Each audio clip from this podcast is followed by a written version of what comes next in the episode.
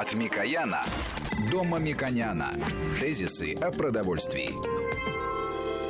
Ну что же, у нас по-прежнему Мушек Мамиконян, президент Местного совета Единого экономического пространства. У нас по-прежнему предобеденное время, и тема для предобеденного времени как раз достаточно хорошая. Это шашлыки. Мы говорим о том, э, какое лучше мясо выбрать, и вы закончили первую часть нашей программы на том, что, что необходимо сделать, какие действия предпринять визуальные хотя бы, чтобы оно было мягким. Вот вы сказали, вот сейчас... Да, вы... чтобы равномерно было распределено по цветности, не было очень э, Розовое. светлое, мясо не должно... было очень темное, да. Это не означает, что это не доброкачественный кусок. Это означает, что процессы охлаждения тушь или процесс убоя были с небольшими нарушениями, и вы получите в этих кусках более жесткие э, кусочки. Зачем вам они? Вам лучше выбрать более равномерно распределенный цвет мяса. Конечно, э, мы э, говорили о продуктах как говядине, как свинине, как индейки, как э, птицы. Предпочтение зависит от людей. Если в компании есть люди, которые свинину не едят, люди стараются, конечно, не делать в этот день грили с э, свининой, чтобы не было товарного соседства. Но э, я, например, лично очень э, люблю свинину, очень хорошо получается э, шашлыки свинины. Это он, он очень подходит для этого процесса. Также очень хорошо подходит, конечно, баранина. Но баранину, конечно, лучше делать не маринованием, а совсем свежим. И это делается не так просто, потому что это одно из сложных. Но что бы я да, важно хотел бы сказать. Мы возвращаемся иногда к истории, иногда вот э, говорим, что было бы правильно для будущего. Вот э, в истории, в советский период, шашлыкам уделялось в индустриальном смысле небольшое значение это было частью общественного питания. И все мы помним, в крупных городах были шашлычные, где была очередь, люди очень любили этот продукт, ходили туда, нужно было иметь знакомство или э, швейцара, там, для того, чтобы, вот здесь недалеко от вашей редакции была одна из известнейших в советский период э, шашлычная, напротив гостиницы советской, и туда была сумасшедшая очередь, даже мы, коллеги из Микановского завода, там попадали, потому что были поставщиками тогда в советский период, и у нас там через знакомых пускали там за три минуты э, раньше, чем обычный человек э, в очереди бы стоял. Но дело заключается в том, что мы сегодня имеем современность имеет новые рекомендации, новые потребительские э, предпочтения, которые не осознаны в этом продукте до конца, но которые являются тоже традиционными. Вот посмотрите, наши уважаемые специалисты Института питания каждый год и публично, и в нашем эфире неоднократно говорили, нужно увеличивать потребление овощей, фруктов и так далее, и так далее. Вы скажете, при чем тут шашлык? Мы шашлыками всегда там помидорчики или огурчики нарезаем, на стол э, ставим. Но я бы сказал, что очень важным ритуальной и с точки зрения ценностей э, производства шашлыка на даче или дома ли является производить на огне именно овощи разогреть на огне именно овощи, потому что когда огонь только-только вас возгорается, там на этом пламени вначале традиционно используют для того, чтобы сделать помидоры, перец, баклажаны, ну и другие продукты. Я бы сюда добавил лук. И э, если вы э, помните, мы неоднократно отмечали, что высокая тер- термообработка ряда овощей позволяет выделяться в этих э, овощах пектин и другие пищевые волокна, которые лучше усваиваются, очень полезны для нашего организма. Поэтому современный шашлык не может быть только мясным. Современный шашлык не может быть, как вот в рекламе показывают, кусочки э, мяса, большие, большие кусочки сочетают с маленькими кусочками там, лука или помидорчиков.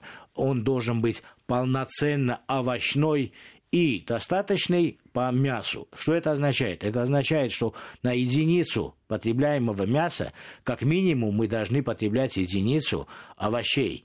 И как горячая закуска, шашлыки, должны быть перец, баклажаны, помидоры – и поэтому многие не умеют их делать. Я бы предпочел сегодня, наверное, с экономической точки зрения прийти сюда и дать прямые рекомендации, Знаете, как лучше говоря, это делать. Да, вот сразу уточнение. У меня, во-первых, все же по мясу будет тащить, чтобы не уйти, чтобы это важный момент. Я не знаю, почему так происходит проходит, но абсолютно все, кто готовит шашлыки, вот когда готовят овощи, срезают вот этот э, подгоревший, да, и делают, ну, или так употребляют, или делают аджаб сандал.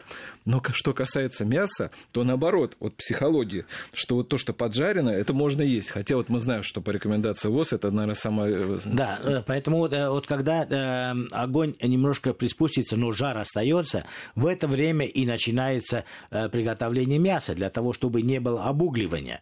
Вот э, я совершенно согласен, те кусочки обугливания, которые остаются на мясе, лучше подрезать. Конечно, лучше делать равномерно, чтобы их не образовывалось, но лучше подрезать, это потому что это, кто да, да, да, это мастерство нужно да, равномерно, чтобы и э, проварилось мясо, и, естественно, обугливания не было. Но это мастерство не человек, который знает мясо, это мастерство человек, который понимает, как вести огонь, это самая важная часть этого процесса. Вот. Но овощи очень важно вас спасают тем, что когда вы э, делаете овощи, э, овощи не надо резать. Лучше его, их делать целиком. Потом взять холодную воду, э, посолить эту воду. И когда овощи готовы, вы увидите, что они достаточно готовы, они мягче становятся, вы просто шампура их перекладываете в эту посуду с холодной водой и э, снимаете внутри этой воды корочку. Она легко снимается, если она сделана. И в этом случае все продукты горения у вас остаются в этой корочке. И вы получаете чистые продукты, которые можете нарезать в виде салата или в чистом натуральном виде поставить как перец, как э, помидоры э, на стол. Для того, чтобы перед тем, как сесть мясо, мы рекомендуем, конечно, постное мясо. Наши слушатели, конечно, предпочитают жирное мясо. Перед тем, как э, жирное мясо съесть, желательно съесть э, часть овощей, потому что часть жира абсорбируется на клетках, волокнах овощей, и поэтому нам меньше будет вреда от э, тех жиров, которые мы съедаем. Поэтому увеличение потребления овощей дает возможность привлечения к столу большего количества, во-первых, женщин, потому что они предпочитают меньшую калорийность. Кроме этого, это реализует э, рекомендации современных ученых и нашего общества. Есть больше овощей, это на самом деле полезно. Чем больше овощей мы потребляем с шашлыком, тем меньше хлеба мы потребляем шашлыком, что очень важно, потому что если мы передаем хлеб, нам кажется, мы переели, уже невозможно. Но э, попробуйте сделать так. Э, вместе с большим количеством, э, количеством мяса не есть хлеб а съесть все-таки овощи, и вы увидите, что ваше переедание не будет настолько отвратительным, как вам кажется, э, да, и поэтому да, потребление овощей и мяса э, в данном случае является очень э, хорошей возможностью э, правильно питаться и, не, и получить удовольствие, а не удовлетворение от того, что мы переели. Еще один тоже ваш совет, вот опять же по мясу. Бывает такое, это и промышленно, кстати говоря, когда скрываешь упаковку, то небольшой запах есть. Но а когда покупаешь сам готовишь, тоже прекрасно. Вот по цвету замечательно, кусок замечательный, да, это больше, наверное, это касается да, все же мяса птицы, даже белого мяса. Но вот чуть-чуть чувствуется какой-то запах. И э, запах это по традиции еще советских времен, чтобы не выбрасывать добро, убивается или убирается э, маринадом. Ну, мне так кажется, он все равно, конечно, вот так вот как-то ощущение не то, что то остается. Вы бы что рекомендовали? Все же стоит, вот когда как чуть-чуть только чувствую, что мясо задохнулось, все же от него избавляться или все же исправлять маринадом? Ну, это да, в данном случае нужно смотреть э, на даты. Если вы купили и неправильно хранили, конечно, вы мясо испортили. Самое главное упакованное мясо и э, даты и температура хранения. Если вы это соблюдали, э, запах этот приемлемый. Если вы это не соблюдали и видите э, э, слизь, это означает, что... Нет, это... слизи как раз это понятно. Да, вот если нет слизи, уже... немножко запах. Да, да. да. легкий запах это э, допустимо ну, если совсем легкий запах. И, в принципе, он э, соответствует просто мясному продукту как таковому. Поэтому э, мы, если говорим о легком... Э, но маринад э, не должен решать эти вопросы. Эти вопросы решает э, просто кислотность или лимонный сок, или та же минеральная вода, о которых вы говорите.